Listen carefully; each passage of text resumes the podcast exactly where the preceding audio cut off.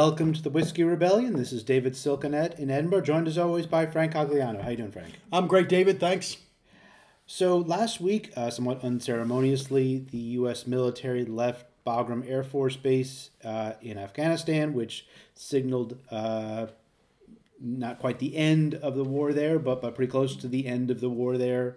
Uh, the Biden administration has said previously they plan to have everyone out by September 11th, uh, and now it appears that they've actually moved the date up to the end of August. Uh, so we thought we would talk about the ends of war and, and how this particular end of a war fits into that that tradition. Yeah, I mean, well, yes, I mean that's that's our theme this week, David. How do Americans end wars?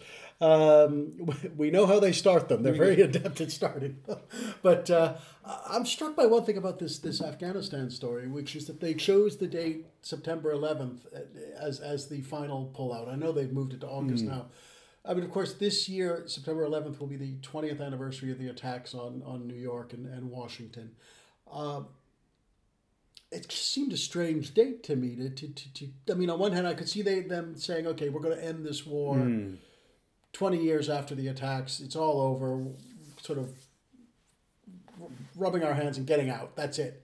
Um, did, did that date strike you it, as odd? It, it, did seem like an odd choice. Um, I'm imagining that, you know, Biden came in in, in January thinking he that was one of the things he wanted to do and trying to figure out, so, you know, how long would that take? And six months is about how long it would take, and, and I guess that's how they ended up with that with that date. But it does it did seem like a, an odd choice to sort of remind people of September 11th as as having sort of two significances uh, 20 years apart. So not not least reminding people how long the United, United States, States, has been, been in Afghanistan, Afghanistan. right? right. uh, um, because they went in in October of 2001. Exactly. Uh, uh, okay, so so David, the traditional image of the end of, of wars ending, at least in in um, those waged by modern states uh, in the past couple of centuries, is conflict happens. There's a treaty to end the conflict the conflict's over, you demobilize the boys, and now the boys and girls okay. come home.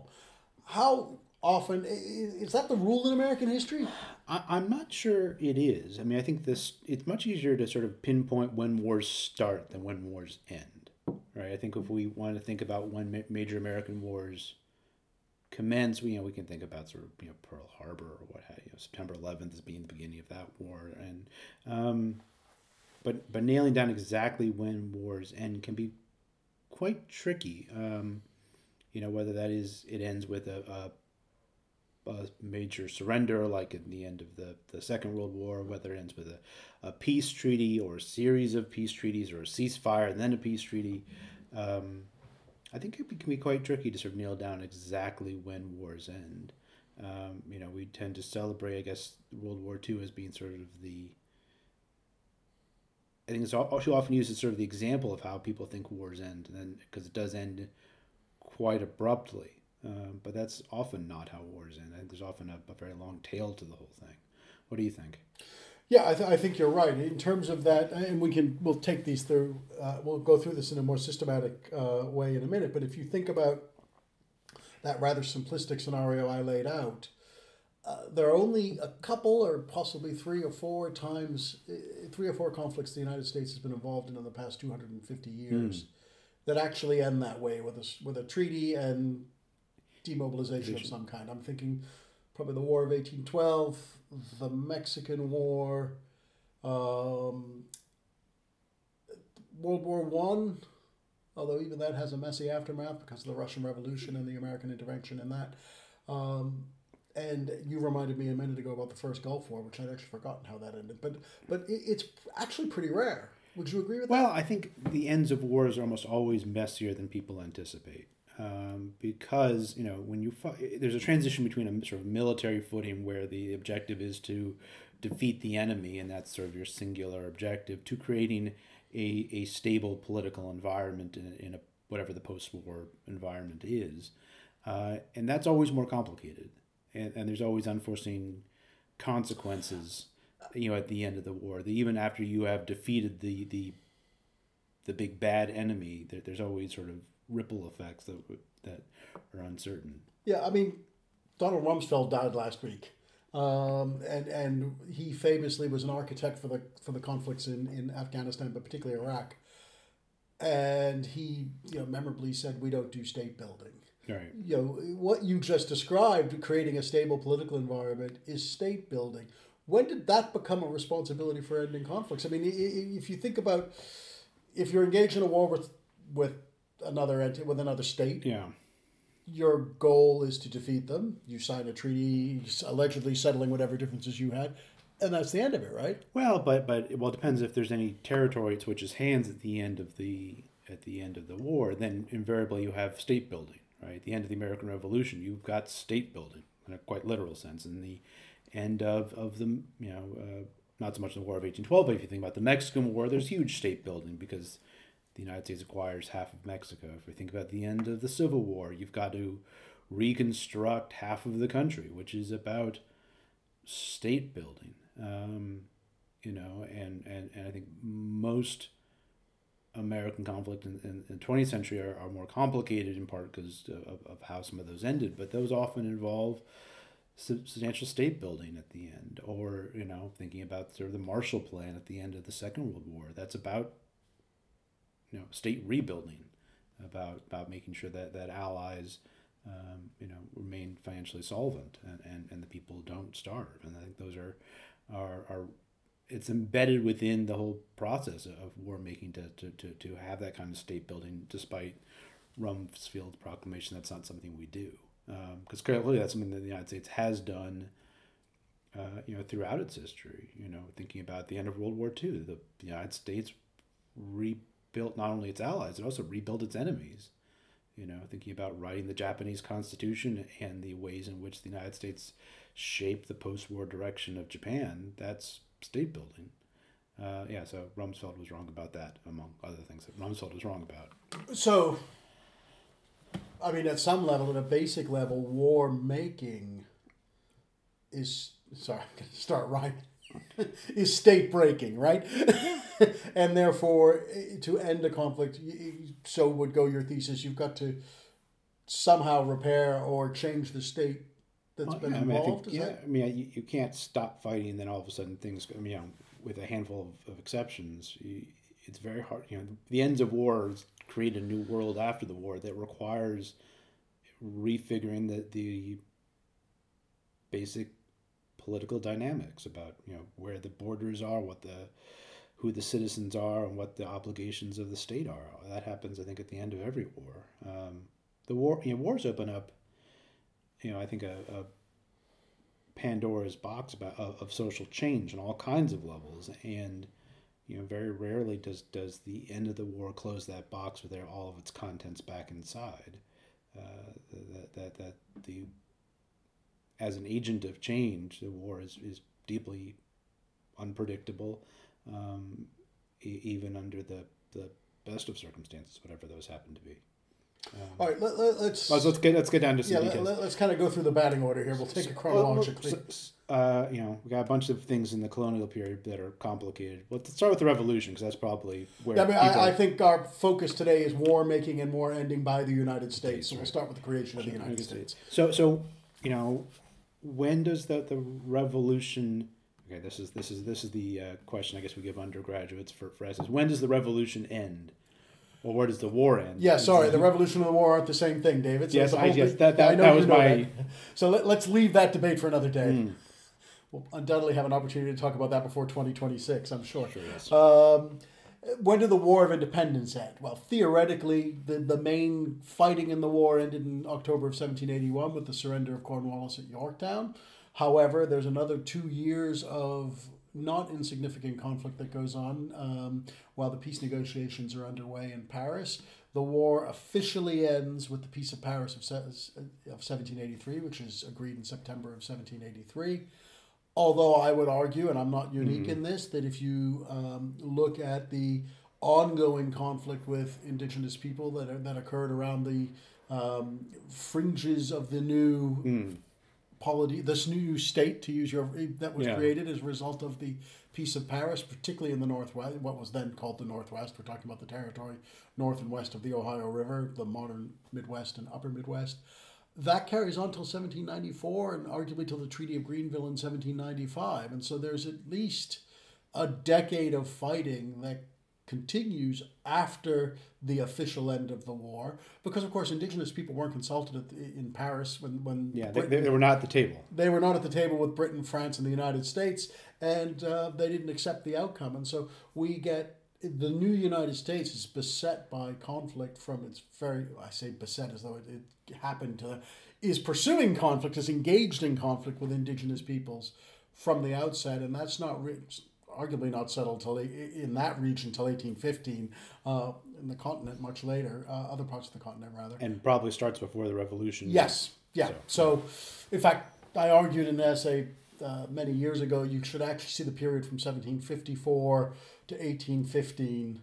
So from the start of the Seven Years' War in North America to the end of the War of 1812 as a singular 60 years war for control over the eastern part of North America. Um, yeah. But but uh, so for Native Americans, definitely. Yeah, yeah, yeah that's right. Uh, but but the point being, in answer to your question, the War of Independence, which we tend to think of, the textbook version is oh that is a neat one that goes from uh, April of seventeen seventy five until September of seventeen uh, 83 with mm. the signing of the treaty, the outbreak of the war at Lexington and Concord in April of 1775, and the signing of the peace treaty, the conclusion of the peace treaty in September of 1783, followed by the British evacuation of New York, famously, which is, has there are echoes of the U.S. leaving Bagram Air Base sure. in that. Uh, that seems to work, but it doesn't even work in that yeah, case. I would argue. Yeah. I think there's an extended period of post-conflict and state building, building to use yeah. your well, phrase. And, and I think often the way that people, the way it gets taught in high schools and, and whatnot is often it sort of ends at Yorktown. Yorktown's the end, and and and with the surrender, that's that's the end of everything. And and I think the story you're telling is it's a bit more complicated than that. You know the. And a war ending with a treaty is, is always, I think, a very interesting way to sort of think about how 18th and 19th century people thought about wars. Wars were a consequence of failed international diplomacy that you then fight so you have a better negotiation position at the diplomatic table, which is what then happens at a treaty. Um,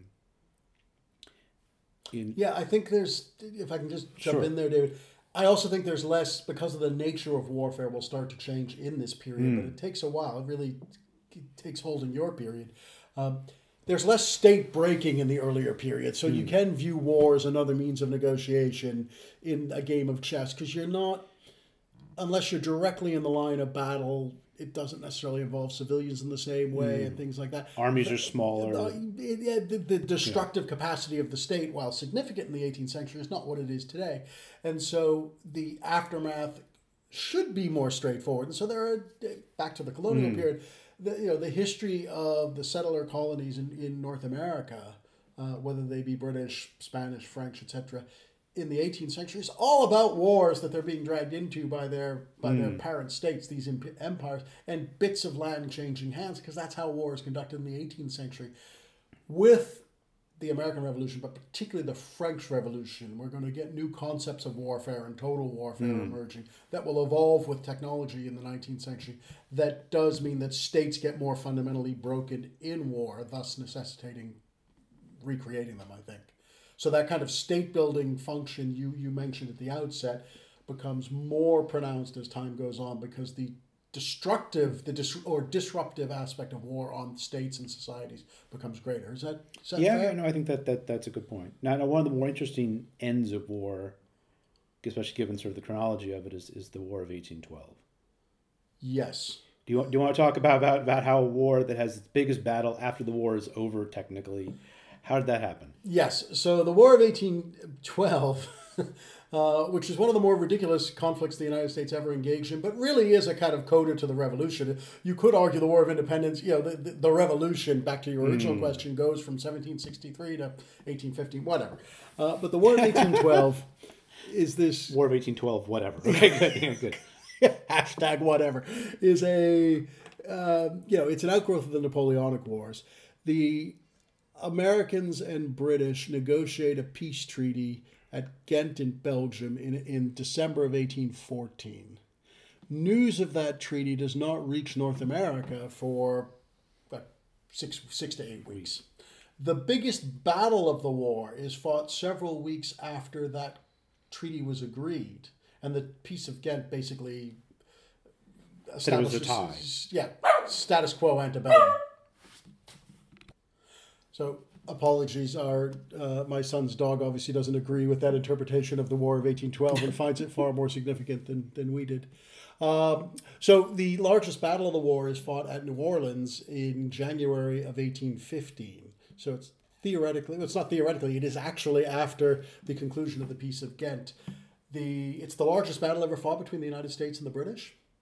Um, Yeah. uh, and, and I would argue, however, David, This if- is this is the battle that raises Andrew Jackson to Yeah. be a national figure. That's right.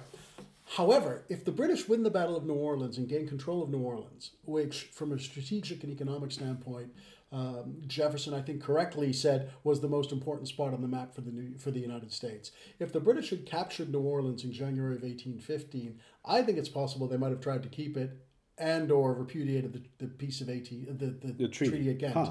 So uh, because the Americans win, this is seen as a sort of oh, it's a curious footnote that the big the biggest battle of the war is fought after the treaty, etc., etc.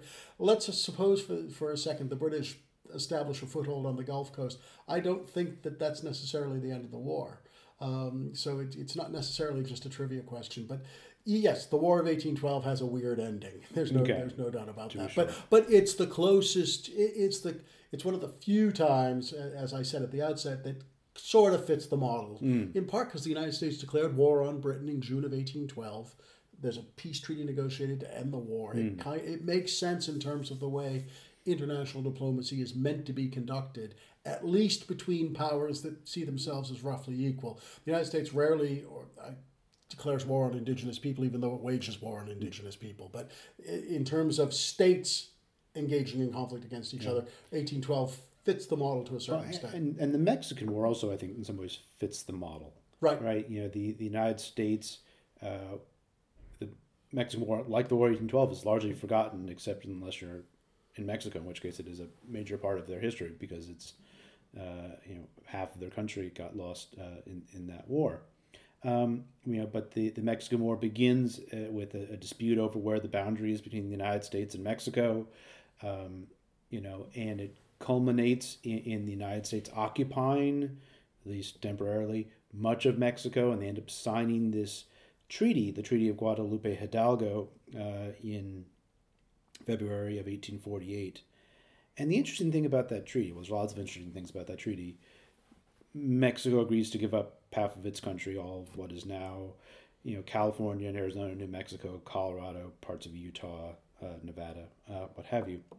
Um, is the United States actually ends up, even though the United States won decisively in the war, the United States ends up paying Mexico $15 million for that territory, which is, you know, a throwback to what situation was before the war, where the United States tried to go and ask Mexico if they could just buy that land.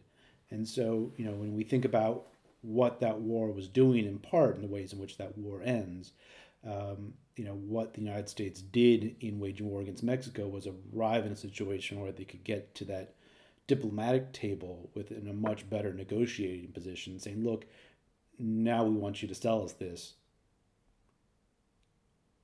We could just take it, but like we, we the United States framed it in such a way as they weren't just taking it; they were acquiring it um, through purchase.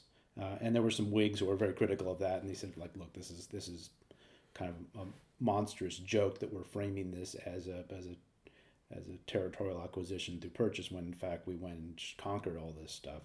Uh, but uh, that's the way that treat that's the way the treaty framed it. Um, So 1812 and the Mexican American Yeah. War seem to fit the bill of kind of relatively limited, although significant in the- in the latter case, Yeah. um, conflicts that begin with declarations of war and end with negotiated treaties. treaties. But the other thing about the Mexican War I think is worth noting is that's one of the few cases I think in which there's an active political debate in the United States about what life after the war is going to look like. There's a debate in Congress about what's going to happen in the territory acquired from Mexico, even before the territory had been acquired from Mexico, about whether or not slavery is going to be expanded into that territory, how much of uh, Mexican territory the United States wanted to acquire. All those are things that Congress debates. There are some people in Congress who maybe say we should annex all of Mexico. Uh, John C. Calhoun said, no, we don't want to annex all of Mexico because that means we're annexing all the Mexicans. We don't want to do that. Uh, and he had sort of very racist ideas for why he didn't want to annex uh, Mexicans. And, you know, and so there are these very uh, extended debates, which are in some ways kind of rare. Usually, the United States in, in waging its wars thinks about waging its war first, and then what happens afterwards. Afterwards. Yeah, I think that's right.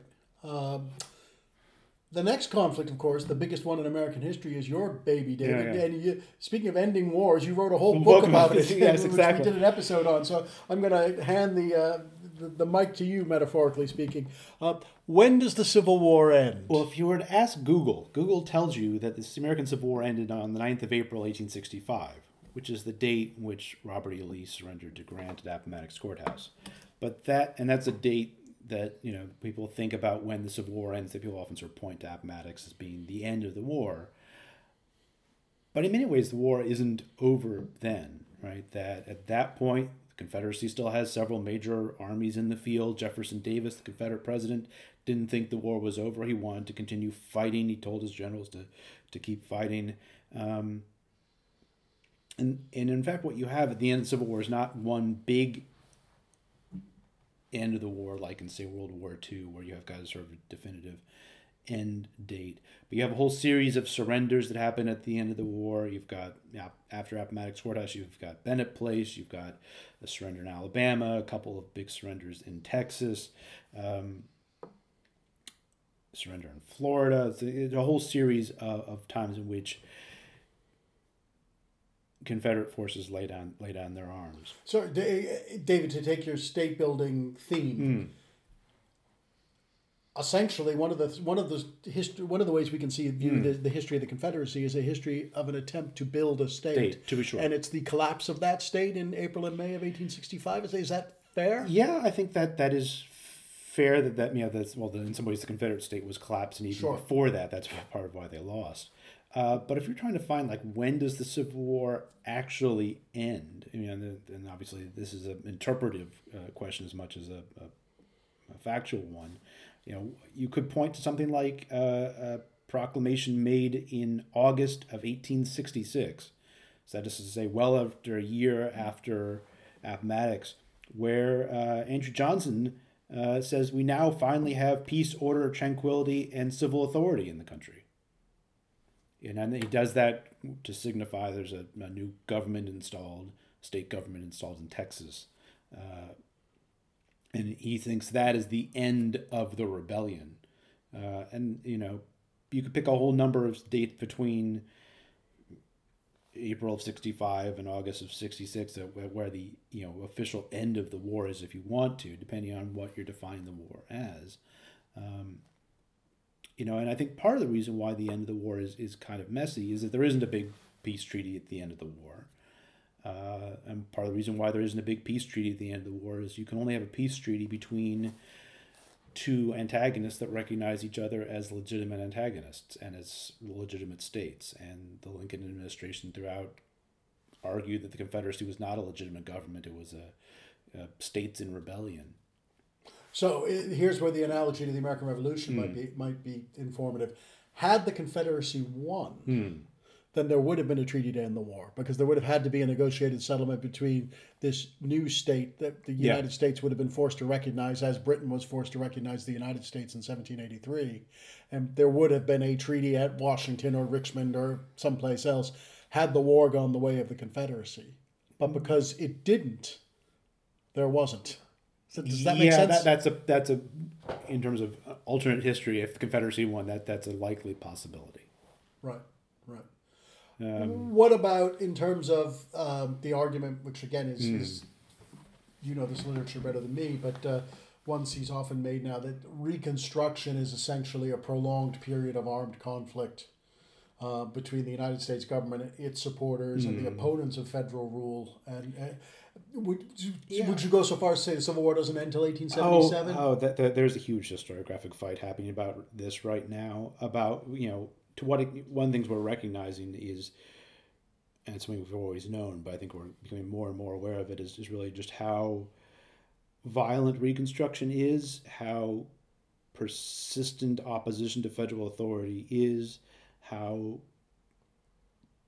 persistent opposition to black freedom is, and the extent to which uh, some white Southerners, some former Confederates are are willing to continue fighting in other means, whether that's in things like the Memphis Massacre or things uh, like the, the Colfax Massacre from 1873 or things like the Klan. Um, and, and, one of the things that, that's different, you know, and, and Civil War historians are, are fighting over this right now is on the one hand, you can view that as a sort of continuation uh, of the Civil War, right? It's about it's the same issues that are being fought over. It's this many of the same people who are involved in the fighting. Um, on the other hand, it's not pitched battles. It's not war in the ways in which uh, you know most people understand war to look, at least in the 19th century. So it's more guerrilla insurgency. It's an insurgency. I mean, so is it all to take the contemporary example? You know, the United States invaded Iraq in March of 2000, March, April 2003, if memory serves.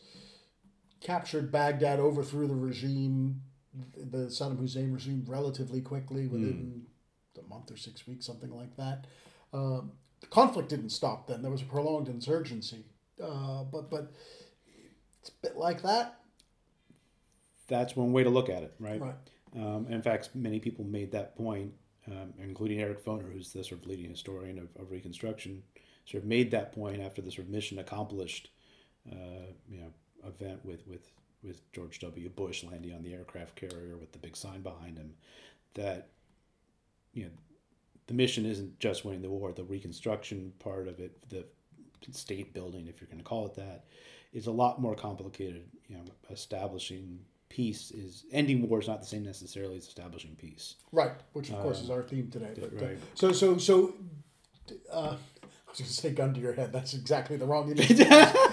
but David, if I have to pin you down for right now today on on um, Thursday, the eighth of July, when, in your view, as an expert on the Civil War, what's your date? If you're lecturing undergraduates, when did the Civil War end, in your view? Oh, I'm I'm, I'm going to uh,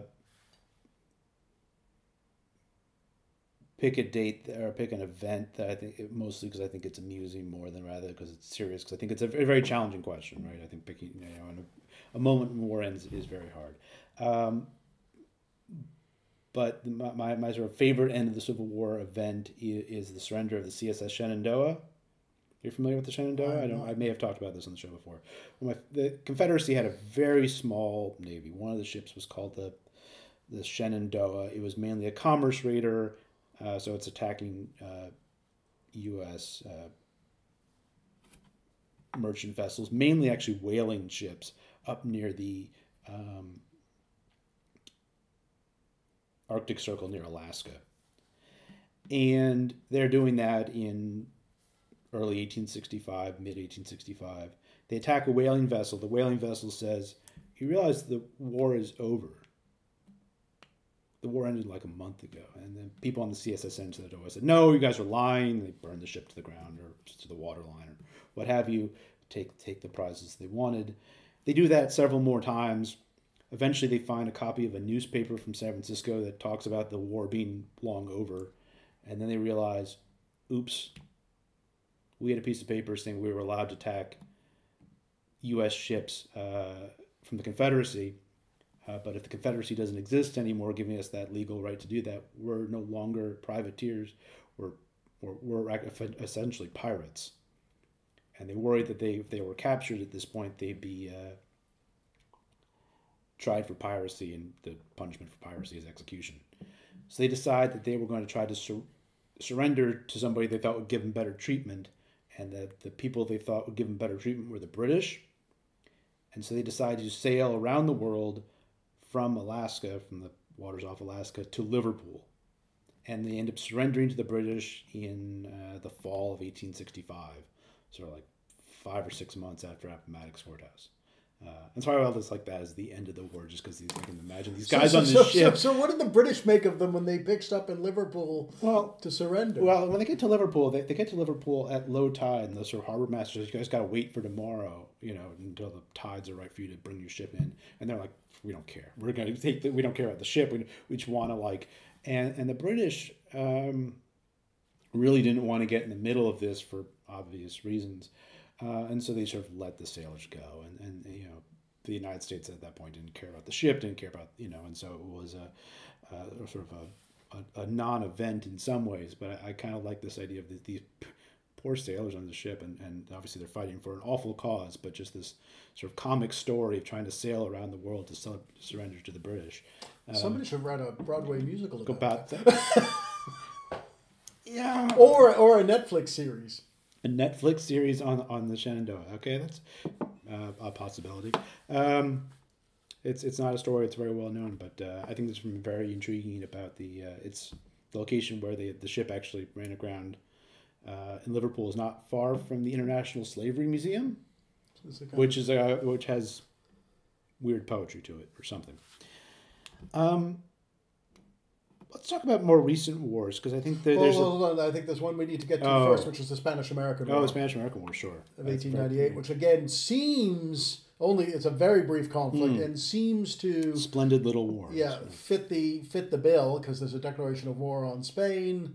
Um, there's a relatively brief conflict uh, in which the United States defeats Spain. However, there's a prolonged insurgency afterwards. This is probably a more apt, um, uh, more apt comparison to, to what happened in Iraq, in that the United States is involved in a prolonged and very very bloody conflict in the Philippines, which it claimed as a result of the Spanish American War um, for a time.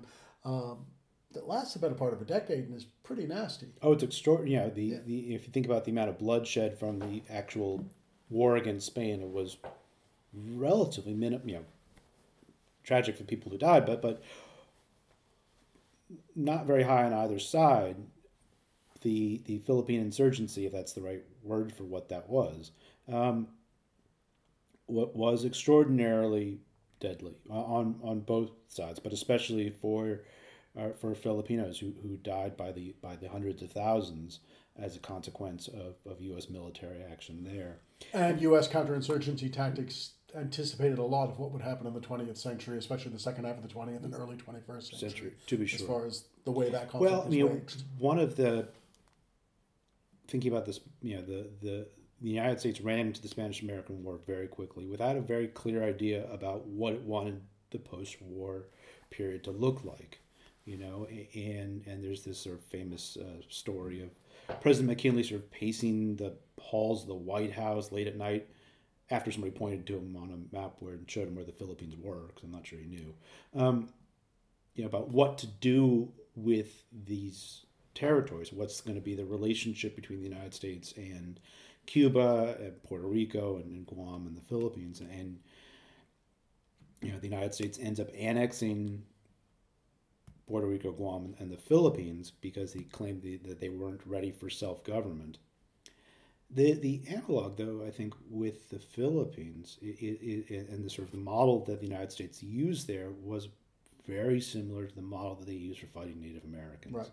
Right. And, and, and, the supposition is that the, that the Filipinos were, for racial and cultural and whatever reasons, um, you know, unable to function as a state on their own and therefore required um, imperial oversight by the United States.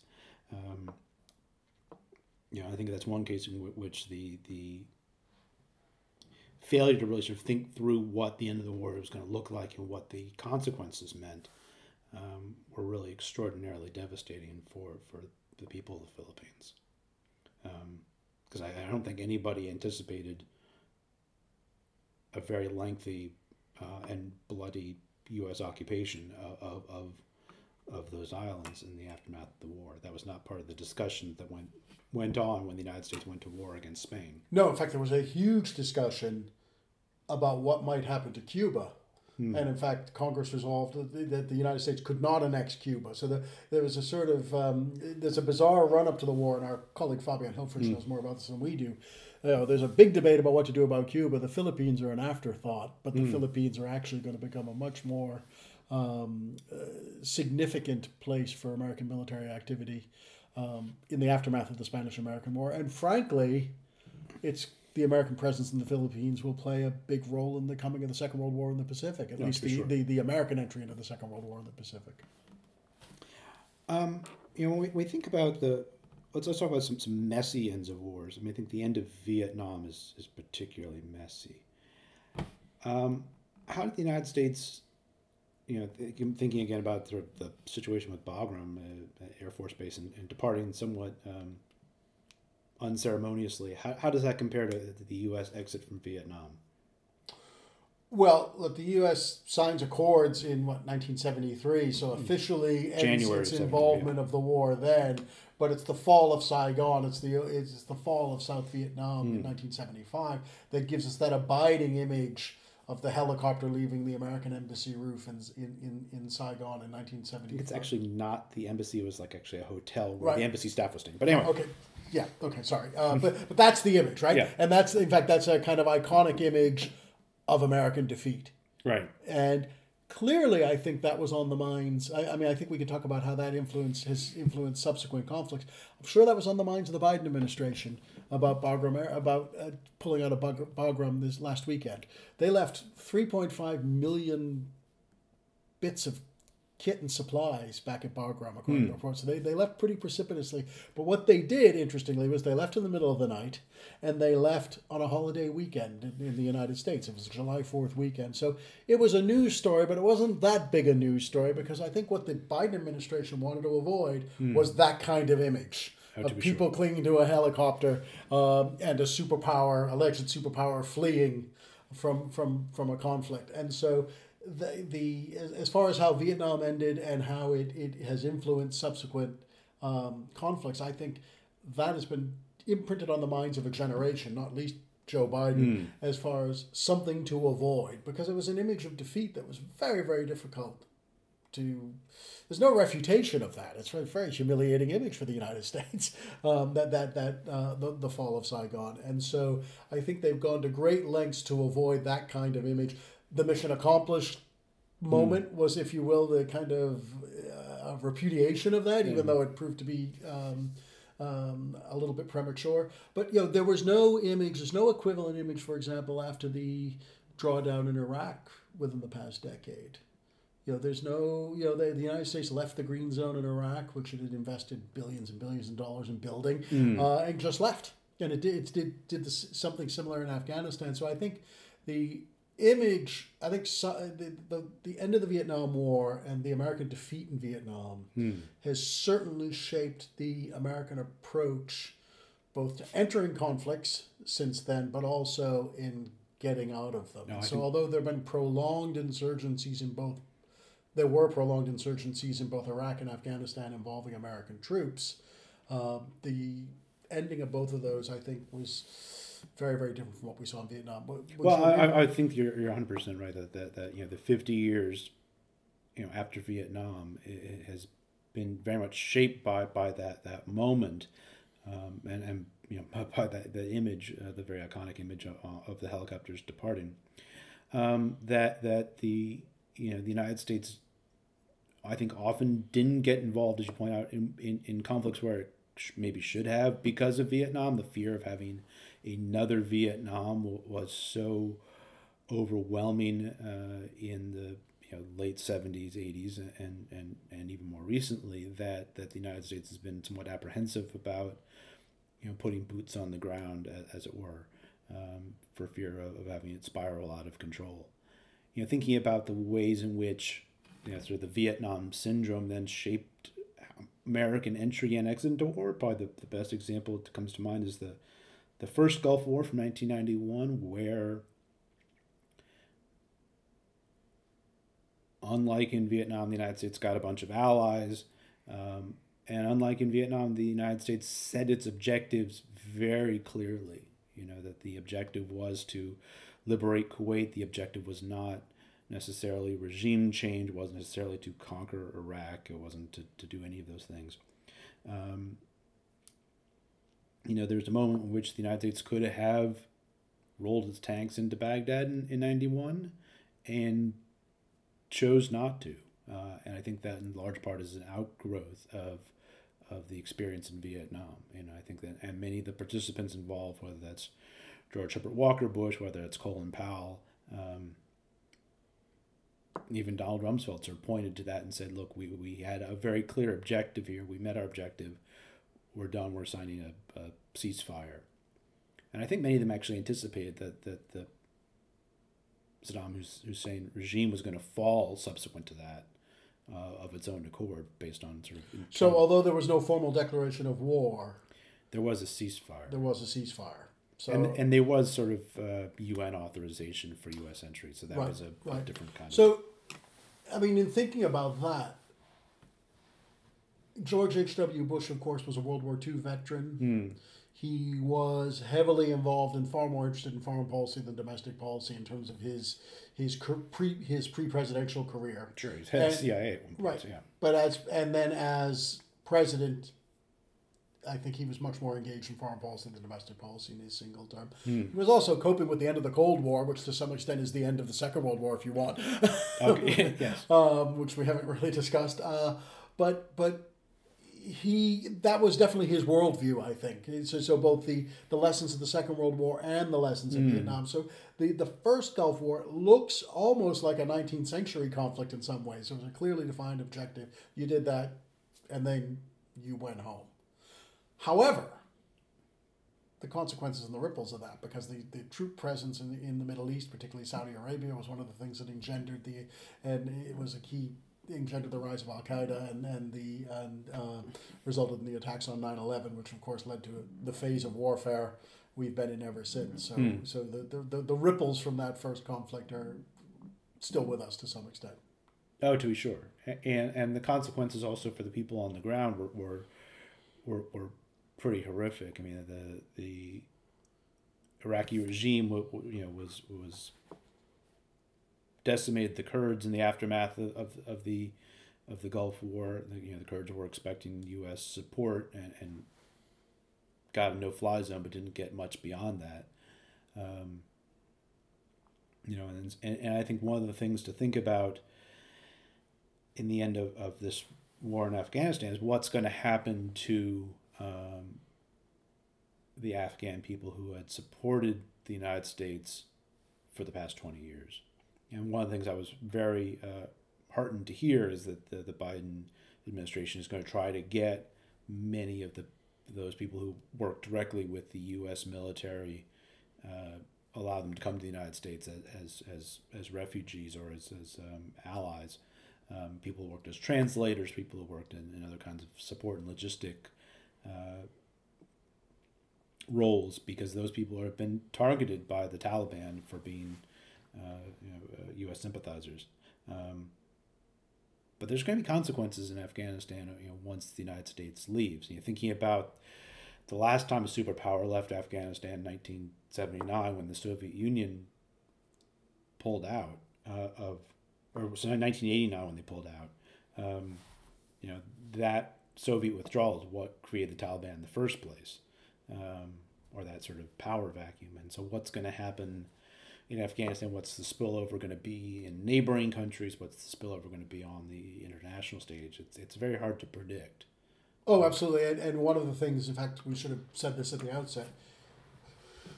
These are American conflicts. We've talked about it. This has been an entirely one sided conversation. We're mm. talking about how the United States ends its conflicts. Those conflicts always involve at least two sides, mm. often more. And these ends are very, very messy and often messier for the adversaries of the United States than, than for the United States itself. Um, Americans labor under this belief that we are a peaceful and peace loving people, despite the fact we've been at war for much of our history. Yes. Um, since the creation of the of, of, of the, the state itself. Um, and and this uh, there's it's going to be terrible in Afghanistan, I think, in the next year or so, and possibly for much longer uh, as a consequence of this um, this conflict. Uh, or the, the the conflict's not ending just because the United States is, is leaving. Right. Much much the same way that you know Vietnam didn't end when the United States pulled out its troops in 1973. Right. You know. Um, What one thing we haven't talked about, David, uh, is just to, to back up quickly, and uh, I know we've got to wrap things up, but is the other way the United States has ended wars uh, in both the Second World War and Korea has been to maintain troop presences in, in places Hmm. far from the United States for prolonged periods of time. The United States has now been on the Rhine longer than the Roman legions were, um, and and in Korea for and in Korea for almost as long. to be sure. Uh, and so, so, so this is a, and this is unprecedented. Uh, it, prior to 1945, it was unprecedented in American history. I suppose the military occupation of the Philippines is is, is, is a precedent. So, so I, probably got that wrong. But, but I, I- guess I, I'm. Well, What do we make? What do we make of that? I mean, the United States has maintained an in, informal, yet quite substantial imperial presence around the globe Hmm. in the past eighty years at least. Uh, well, so you know, one of the things that's made the A 20th military century presence that it is, equates to an imperial presence. uh, you know, one of the uh, which which it is right. Um, the you know one of the ways in which the United States military is different in the um, mid 20th century onwards from everything that came before it is the extent to which it maintained the United States has maintained a large standing army. That the custom up to that point was to keep a very small standing army and then ramp up dramatically when wars broke out and then rapidly scale back down. You know, we think about the mention the end of the Civil War. One of the moments that some people point to as the as the end of the Civil War is this sort of grand parade that's held for Union Army soldiers, even before all of the Confederates have, have laid down their their, their arms um, in Washington D.C. Uh, after which most of them, almost all of them, went home you know and i think the at the end of the second world war there was a decision made to maintain a, a large standing army because of the, the way the world had changed at the end of the second world war. Uh, and as you point out you know the united states has maintained troops in germany ever since then um, and then and maintain, maintained troops in south korea since uh, the end of, of that conflict and one of the things I think that's going on, you know, in all those cases is the recognition that maintaining peace requires, or at least they thought it required, maintaining a large military presence. That that that that to avoid another war, one needed to uh, maintain that deterrent effect of having a large force on the ground.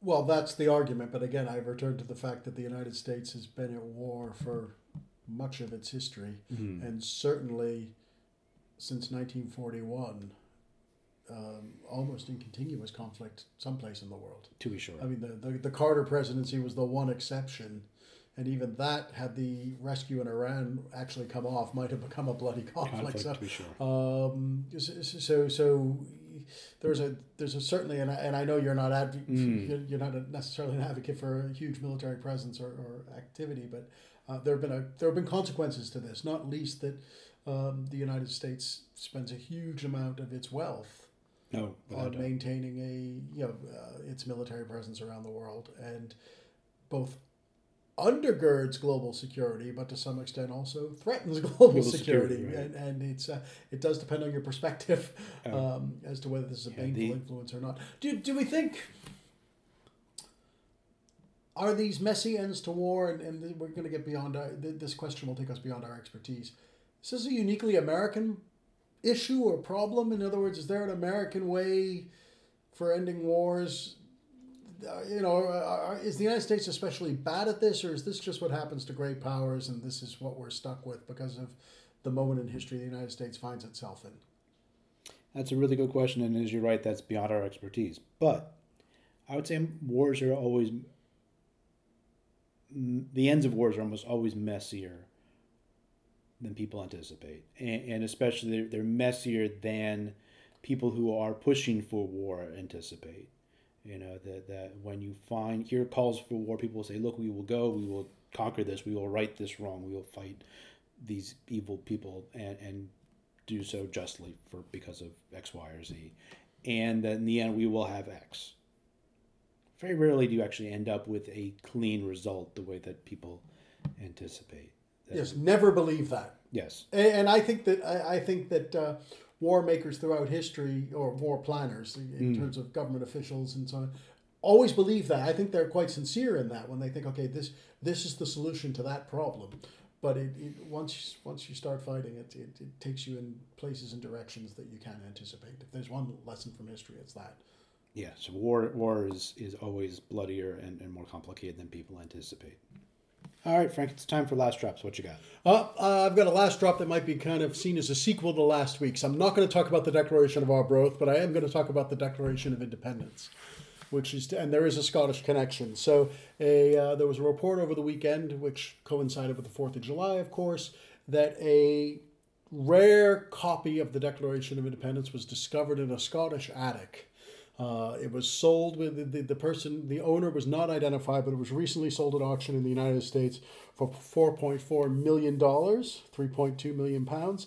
Uh, the story of this copy is interesting. It seems that it was owed, it was described as a signer's copy, and I didn't know what that meant um, until I, and I had to kind of really decipher the news report. It seems, if I'm getting this correct, uh, if I'm correct, uh, that. Um, it was a copy owned, it was a copy made, it seems in the early 19th century, possibly the 1820s, for Charles Carroll. So Charles, for the 50th anniversary copy. that's Okay. right. So it's a copy that was presented, if I'm understanding this correctly, it was a, it was a copy of the Declaration of Independence made for Charles Carroll of Carrollton, Maryland, who's a famous signer of the Declaration. He was a Catholic. He's, he's always held up as a kind of example of a. Uh, he's the most prominent Catholic among the founding fathers, really the only one. Um, and it was a copy that Charles Carroll of Carrollton owned and gave to his grandson in law, who was Scottish. And so it passed seemingly down that through that side of the family and ended up in Scotland and was only recently discovered and sold at auction. So it is it was signed by so it's a signer's copy signed by the signer if you follow me. So Carol Ch- Charles Carroll of Carrollton did sign this copy and then the grandson or the st- or the st- uh, grandson-in-law added a note explaining what it was and this was recently sold at auction. You're looking very Okay, so, perplexed. so like, did you write, dear grandson, here's the document I signed 50 years ago. I signed it again for you. Yes, yeah, yeah, yeah. So it has it. So, so in that sense, it's a copy of the Declaration of Independence, which was signed by one of the original signers. Mm, okay. So there are people who want the autographs of all fifty-six signers. So in that sense, getting a signed copy of the Declaration of Independence by a signer would be Okay, of yeah, particular yeah. value. So, so, but it's not a contemporary copy from seventeen seventy-six. Isn't but there's some like there's a couple of signers that are hard to get a hold of. I think it's like Button Gwinnett, like one of the hardest He's- signers to get a signature very for. hard to get a hold of. Yeah, because Yeah. he didn't sign a lot of Things. things. And, he I think he died. Yeah, quickly shortly he was killed in a duel actually. So, Button yeah. Gwinnett. Yeah. Anyway. Okay. Anyway, Uh, so, so there's a signer's copy of the Declaration of Independence. and so you didn't buy the Scottish copy. well, it, it was sold anonymously, David, and I don't want to tell you how I spent my four point four million dollars. um, that's none of your business. Uh, so, Somewhere in the basement. Okay, good. Uh, right. what about you? What's your last? Well, mine's actually also sort of document related. It's about a cache of documents discovered, um, thousands of documents from the eastern shore of Maryland, uh, where there was an old house that was going to be demolished. They found these documents in the attic. Um, and the family was just going to toss them. They figured it was just old trash. But then somebody said, no, we should probably auction these off. They might be worth something. So they did, uh, and they were purchased by Washington College. And it's a huge amount of documents, most of which are about, surprise, surprise, slavery in the eastern shore of Maryland, going back all the way to the 17th century. Um, and so, you know, they're in the process of digitizing these materials. So it's a huge, uh, interesting cache of, of new thing, new things to look at. So, Have they cataloged them at all? I mean, so do we I- know what's in there? Or and they're they're in the process of doing Right. that, is my understanding. And I've seen some of the they've digitized some of some of the documents, but there, there's you know literally thousands of pages of stuff, and so it's and some of it is uh, runaway uh, ads for for enslaved people. Um, some of them are uh, you know de- de- deeds of sale, diaries, letters, all that kind of stuff. Um, so a huge cache of stuff. That's uh, you know I can imagine a whole pile of, of doctoral dissertations could probably be produced from, from the material that, that's found. So it's always great to, to when, when new stuff gets gets uncovered in people's attics. Yes, I mean, uh, I think the public thinks that that's what we do as historians is discover stuff in attics, and it's amazing how rare that is. So I mean, It is, most yes. of most of what we do is either look at microfilm or stuff on. I mean, there was a time when people did that, Yeah. but but it's it's been a while. I mean, like uh, you know, the, the the Southern Historical Collection at UNC was mainly found by a guy who, who went around to people's old people's houses and said, "Hey, do you have anything in your attic you want to donate?" Uh, but you know, that was eighty years ago. Yeah, most Um, of it's been found, I think. Oh, Yeah, we don't know. no, we don't know. We don't know what We has don't been found. We don't know. Exactly. Anyway, that's great. Great. Anyway, Cheers. cheers, David.